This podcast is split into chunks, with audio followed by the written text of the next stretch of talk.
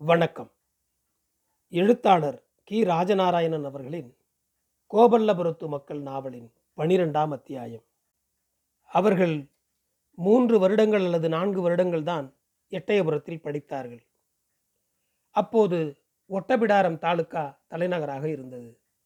ஒரு நாள் அது திடீரென்று கோவில்பட்டிக்கு மாற்றப்பட்டது. ஒட்டப்பிடாரத்தில் அன்று ஜமாபந்தி. காலையில் சரியாக ஆஃபீஸ் நேரத்துக்கு தூத்துக்குடியிலிருந்து வெள்ளைக்கார கலெக்டர் வந்து சேர்ந்து விட்டார் தபால் ஆபீஸுக்கு. ஆனால் ஒட்டப்பிடாரம் தாசில்தார் இன்னும் வர காணோம். எங்கே தாசில்தார்? என்று ரெவென்யூ இன்ஸ்பெக்டரிடம் அதிகாரமாக கேட்டார் கலெக்டர் தாசில்தார் அந்த சமயத்தில்தான் புதியம்புத்தூரிலிருந்து மாட்டு வண்டியில் வந்து அவசரம் அவசரமாக இறங்கினார். வேகமாக வந்து கலெக்டருக்கு ஒரு சலாம் போட்டார். தாமதமாக நேரம் தவறி வந்த தாசில்தாரை கலெக்டர் இங்கிலீஷில் விளாசி தள்ளினார். நீர் இங்கே வந்து இருந்து எனக்கு முன்னால் எல்லா காரியங்களையும் கவனித்து எனக்காக காத்திருப்பது போக நான் வந்து உமக்காக காத்திருக்க வேண்டியது இருக்கிறது. ஒரு கலெக்டர் வந்து தாசில்தாருக்காக காத்திருந்தது எங்கேனும் நடந்திருக்கிறதா? தாசில்தாருக்கு சர்வ நாடியும் ஒடுங்கிவிட்டது. எசமானனே மன்னிக்க வேண்டும். நான் வெளியூரிலிருந்து வந்ததால் காலதாமதம் ஆகிவிட்டது. இன்றைக்கு ஜமாபந்தி என்று தெரிவித்திருந்தும் ஏன் வெளியூர் போனீர்? துறைகளே அடியேன் வெளியூர் போகவில்லை. வெளியூரிலிருந்தே வருகிறேன். என்னது? வெளியூரிலிருந்தே வருகிறதா? இதைவிட அது ரொம்ப மோசம். எசமானவர்களே நான் குடியிருப்பதே வெளியூரில்தான். மிகப்பெரிய தப்பிதம். நீர் மேலும் ஒரு அதிக குற்றம் இழைத்தவராகிறீர் கஸ்பாவில் குடியிருக்காமல் ஏன் வெளியூரில் போய் குடியிருக்க வேண்டும்? அதற்கு என்ன அவசியம் நேரிட்டது? வெள்ளை கலெக்டர் துரைக்கும் முகம் குங்குமமாக சிவந்து விட்டது. தாசில்தார் தனது நிலையை சங்கடத்துடனும் பணிவுடனும் விளக்கினார். துறைகளே நான் தாழ்ந்த சாதிக்காரன். எனக்கு இங்கே இந்த ஊரில் குடியிருக்க யாரும் வீடு தர முன்வரவில்லை. நானும் மிகவும் முயன்று பார்த்தேன். இங்கே வெள்ளாளர் சாதி மக்களுக்குத்தான் மதிப்பு. தாழ்ந்த சாதிக்காரன் பெரிய அதிகாரியாகவே இருந்தாலும் வசிக்க வீடு தர மாட்டார்கள். கலெக்டர் துரைக்கு மூக்கு நுனி சுவந்து விட்டது. இது உண்மைதானா என்று கேட்பது போல் அங்கே இருந்த மற்ற அதிகாரிகளை தனது பார்வையால் கேட்டார். எல்லோரும் தலையை தாழ்த்தி மௌனமாக இருந்தார்கள். கஸ்பா கணக்கப்பிள்ளைக்கு கொஞ்சம் அரைகுறை இங்கிலீஷ் வரும். அவர் கலெக்டரிடம் தன்னுடைய இங்கிலீஷ் பேச ஏற்பட்ட சந்தர்ப்பத்தை நினைத்து மகிழ்ந்து மெய்தான் துறைகளே தாசில்தார் சொல்வதெல்லாம் உண்மை. இங்கே தாழ்ந்த சாதிக்காரன் எவ்வளவு பெரிய அதிகாரியாக வந்தாலும் குடியிருக்க வீடு தர மாட்டார்கள் என்று பெருமையோடு சொன்னார் அந்த கணக்கப்பிள்ளை. இதை கேட்டதும் கலெக்டர் கோபமடைந்து ஒரு தாசில்தாருக்கு குடியிருக்க வீடு தராத இந்த ஒட்டப்பிடாரத்துக்கு தாலுக்கா தலைநகர் என்ன வாழுது? மாத்து உடனே இங்கிருந்து நாளையிலிருந்து இந்த தாலுக்காவுக்கு கோயில்பட்டி தான் தலைநகர். போ. இனிமே அங்கே தான் ஜமாபந்தி என்று உத்தரவு போட்டுவிட்டு கிளம்பி போய்விட்டாராம். அதிலிருந்து இந்த பட்டிக்காடாக இருந்த கோயில்பட்டிக்கு மவுசு வந்து விட்டது. கோவில்பட்டி அப்போது தனது பெயருக்கு பொருத்தமாக ஒரு சிறிய பெட்டியாகவே இருந்தது. ரயில்வே ஸ்டேஷனிலிருந்து ஊருக்கு வர ரொம்ப தூரம் மங்கம்மா சாலை வழியாக நடந்து வந்து பிறகு அதிலிருந்து பிரியும் ஒத்தையடி பாதை வழியாக வந்து மேடு ஏறி வந்து அடைய வேண்டும். ஒரே கள்ளிக்காடு. எவனும் எதை அத்துக்கொண்டு போனாலும் போனதுதான். கோவிலும் அதை சுற்றி பத்து இருபது வீடுகளும் தான் இருந்தன. இந்த கோவில்பட்டியை தெலுங்கில் குடிவல்ல என்பார்கள். கோவில்பட்டி வளர்ந்த கதையை மன்னார் நாயக்கர் சொல்லி கேட்கணும். அதை அவர் யாரும் கேட்காமலே அடிக்கடி சொல்லி வந்தார். ஏதோ அவர் வாங்கிவிட்ட ஊர் பெருகி வளர்ந்த மாதிரி பெருமையோடு சொல்லுவார். சத்திரமும் கிருஷ்ணங்கோயிலும் இருந்தது. வண்டிப்பேட்டைகள் ஏற்பட்டன. கருவாட்டுப்பேட்டை உண்டானது. வெள்ளைக்காரனே வந்து அங்கே ஒரு துணிமில் கட்டினது. தாலுக்கா ஆஃபீஸ் வந்தது. போலீஸ் கச்சேரி. ஜெயிலெல்லாம் கட்டி முடித்தது சந்தைப்பேட்டை ஏற்பட்டது. முசாவரி பங்களா கட்டினது. பஜார் ஏற்பட்டது. ஹைஸ்கூலு வந்தது. இப்படி வரிசையாக சொல்லிக்கொண்டே போவார்.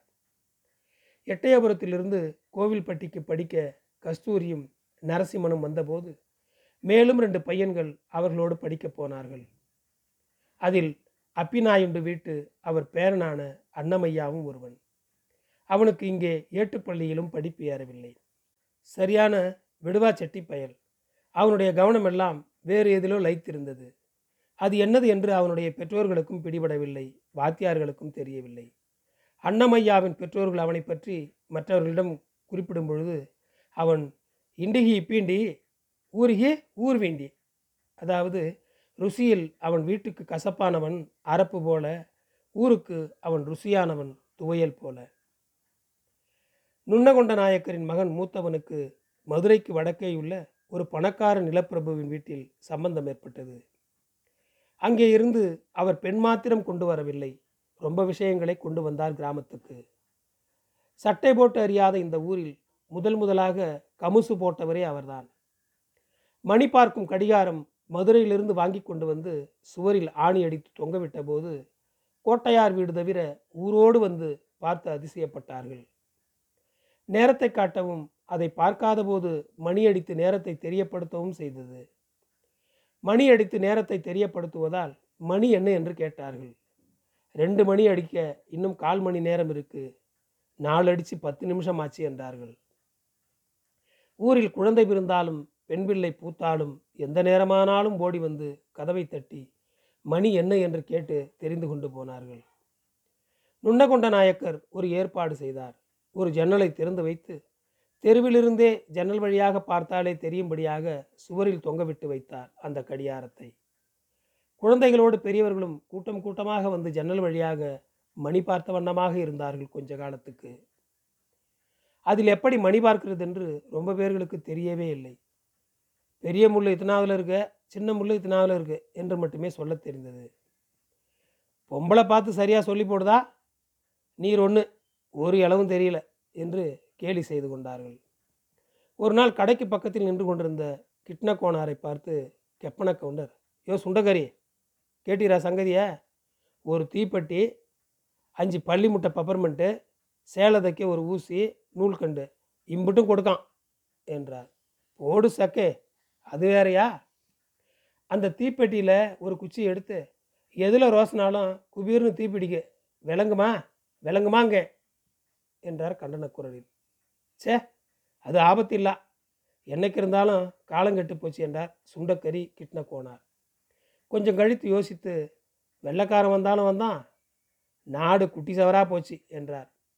முக்கியமாக வெள்ளைக்காரன் கொண்டு வந்த ரயில் பேரில் அவருக்கு தீரா பகை ஏற்பட்டிருந்தது. அது வரும்போதெல்லாம் அவருடைய செம்பிலி ஆடுகள் கந்து கந்தாய் கலைந்து ஓடும். அதுகளை திருப்பி கொண்டு வந்து ஒருமுகப்படுத்துவதற்கு முன்னால் அவர் பாடு தவிடு தாங்கி போகும். அப்போது அவர் அந்த வெள்ளைக்காரனுடைய ஆத்தா அக்கா பெண்டாட்டி பிள்ளைகளுக்கு சுண்டக்கரியின் வாயிலிருந்து வரும் அர்ச்சனைகள் சொல்லும் தரம் இல்லை ரயில் கண்டுபிடித்த அந்த வெள்ளைக்காரனுக்கு ஏழு ஜென்மத்துக்கும் போதும். நல்ல வேலை இந்த நாரக்கூ ரயில் ஊரை ஒட்டி வர தெரிஞ்சுது. ஊர் புண்ணியவாங்கலெல்லாம் சேர்ந்து அந்த விளங்காம்பவனுக்கு பால் பசுமாட்டை கொண்டு போய் கட்டி ஊரை விட்டு தூர விலகி ஓடும்படியாக செஞ்சாங்க. இல்லையானா இந்த செம்பிளிகளோட நாள் பூரா மல்லு கட்டி தெள்ளு தெறிக்க இயலுமா நம்மளால்? என்பார். ஊரை ஒட்டி வந்த ரயில்வே லைனை தூர விலகி ஓடும்படி செய்து விட்டாலும் அது முதல் முதலில் அந்த ரயில் வருகிற அன்றைக்கு போய் பார்க்காமல் இருக்க முடிந்ததா? அதை பார்க்க ஊர் உலகமெல்லாம் திரண்டு வந்ததாம். அந்த கூத்தை ஏன் கேட்கப்போ என்று சொல்லி கொஞ்சம் சிரித்து கொள்வார் மன்னார் நாயக்கர். எப்போ? என்னம்மா வந்ததுங்க? என்று சொல்லி கொஞ்சம் இடைவெளி விட்டு ரயிலையே பார்க்காத சனங்க அது எப்படி இருக்குன்னுட்டு தெரியல. ரோசித்து ரோசித்து பார்த்தாலும் புரியல.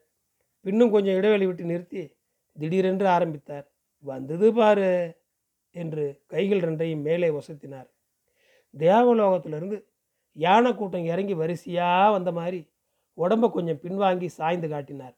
ஜிகு ஜிகு ஜிகு ஜிகு ஜிகு ஜிகு ஜிகு ஜிகுன்னு ஓசையும் ஒளியுமா நெருப்பு புகையும் கக்கிக்கிட்டு பொசல் காற்று இறஞ்சி வார மாதிரி வருது. பார்த்துக்கிட்டு இருந்தவர்களாம் என்ன செய்யறதுன்னுட்டு தெரியல. விழுந்தாம் பாரு. தலையை கவிழ்ந்து கொஞ்சம் சிரித்து விட்டு அப்படியே நெடுஞ்சாங்கடையாக விழுந்து கும்பிட்டதை பார்க்கணுமே கூட்டமெல்லாம்.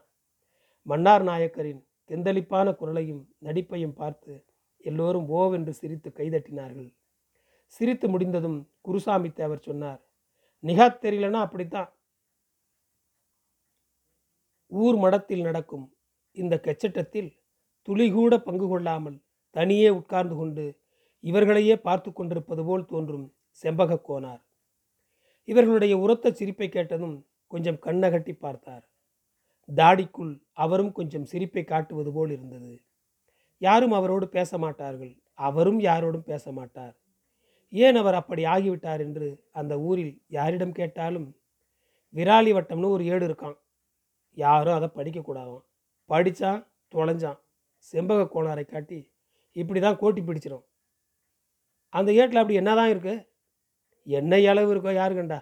படித்து முடித்ததும் அம்மன் நேரே வந்து புதர்ச்சியமாகி காட்சி கொடுப்பாளாம். அப்படியா?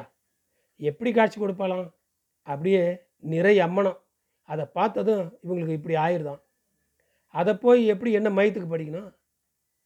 படிக்கவே வேண்டாம். ஏட்டை பார்த்தாலே போதும். படி படின்னுட்டு அது இவங்களை பார்த்து சொல்கிற மாதிரி இருக்குமா? படிக்கவே படாதுன்னுட்டு நினைக்க நினைக்க கூட கொஞ்சம் தான் படிக்கணும்னு தோணுமா? கடைசியில் படிக்காமல் இருக்கவே முடியாதான். படித்ததும் இப்படி ஆயிருந்தாங்க செம்பக கோணாருக்கு கொஞ்சம் வயசு தான் ரொம்ப போனால் இருபத்தாறு இருபத்தி ஏழு வயசுக்கு மேல் இருக்காது. அவருடைய மனைவி ரொம்ப அழகான பொண்ணு ரூபவதின்னே பேர். அப்பேற்பட்ட அழகியை துறந்து இந்த பைத்தியக்கார செம்பக கோணார் எப்படி சாமியாராக இருக்கார் என்பது இளவட்டங்களுக்கு ஆச்சரியம். செம்பகக்கோணாருக்கிட்டே போனால் கஞ்சா நெடி வீசும். பார்வை எந்த பொருள் மேலும் நிற்பதாக தெரியாது. அதே சமயம் எல்லாத்தையும் பார்ப்பது போலவும் தோணும். திடீரென விழா வெடிக்க சிரிப்பார். சில சமயம் மாலை மாலையாய் கண்ணீர் வழியும். அந்த வேத்து பார்வையும் முகத்தில் தரைந்த புன்னகையும் தங்க நிற முகத்தில் படிந்த இளந்தாடியும் காவியுடையும் பார்ப்பவர் மனசை என்னவோ செய்யும். கிராமத்தின் காடுகளில் நடுத்தெருவில் ஊர்மடத்தில் இப்படி ஏதாவது ஓரிடத்தில் தட்டுப்பட்டு கொண்டே இருப்பார். திடீரென்று பல நாட்கள் காணாமலே போய்விடுவார். எங்கே போவார் என்று யாருக்கும் தெரியாது. எப்பவாவது குருமலை காடுகளில் செம்பக கோணார் தட்டுப்பட்டார் இன்னைக்கு என்று சொல்லுவார்கள் மாடு மேய்க்கும் பையன்கள். முதல் முதலில் ரயில் வந்தபோது வேடிக்கை பார்க்க போன கூட்டத்துக்கு மத்தியில் செம்பக கோணாரும் இருந்தாராம். பேர் இறைச்சலோடு ரயில் வந்தபோது எல்லோரும் விழுந்து கும்பிட்ட போது செம்பக கோணார் மட்டும் நின்று கொண்டு பலமாக சிரித்தாராம். பின்பக்கம் கை சேர்த்து வைத்துக்கொண்டு தலையை மேலும் கீழும் மாட்டிக்கொண்டே உடம்பை முறுக்கி திருக்கி கொண்டே விழுந்து கும்பிட்டவர்களையும் ரயிலையும் பார்த்து அப்படி சிரித்தாராம் அவர்.